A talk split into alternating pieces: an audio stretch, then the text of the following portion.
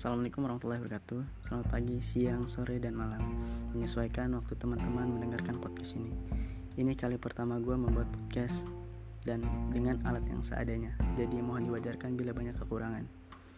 Hmm, Pada podcast awal ini gue pengen men-share atau membagikan sedikit target-target gue untuk ke depannya. Ya walaupun gak begitu penting sih untuk kalian dengar.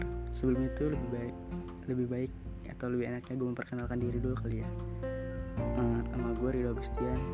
Kalian bisa memanggil gue Rido. Gue mengambil program studi teknik mesin.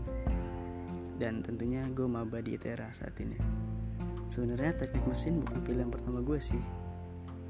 Hmm, tapi bukan berarti gue nggak punya alasan buat nggak gabung di prodi ini ya. Banyak pertimbangan juga pastinya. Dan emang gue bener-bener ada minat di mesin sih Apalagi di zaman sekarang yang serba teknologi ini di mana perusahaan mesin besar pada berlomba untuk memutahirkan mesin buatannya seperti mesin mobil, kapal, pesawat, dan sebagainya. Ditambah lagi teknik mesin dengan solidaritasnya. Ya, kalian tahu sendirilah.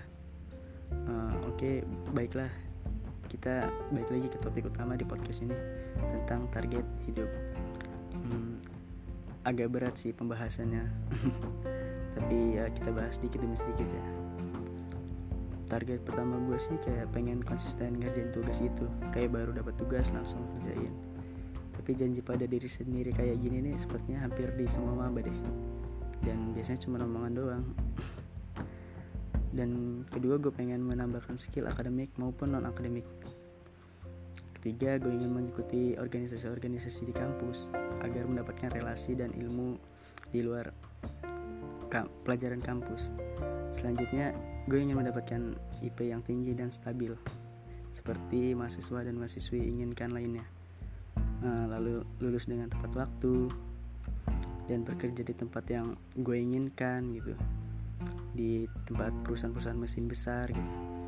Dan yang paling penting membahagiakan orang tua. Hmm, sebenarnya sih masih banyak keinginan gue, tapi mungkin cukup begini aja. Terima kasih kepada teman-teman yang telah merelakan waktunya untuk mendengarkan podcast ini sampai habis. Tetap semangat dan jangan lupa jaga kesehatannya. Semoga COVID-19 ini hilang dan bisa beraktivitas normal seperti biasanya. Amin.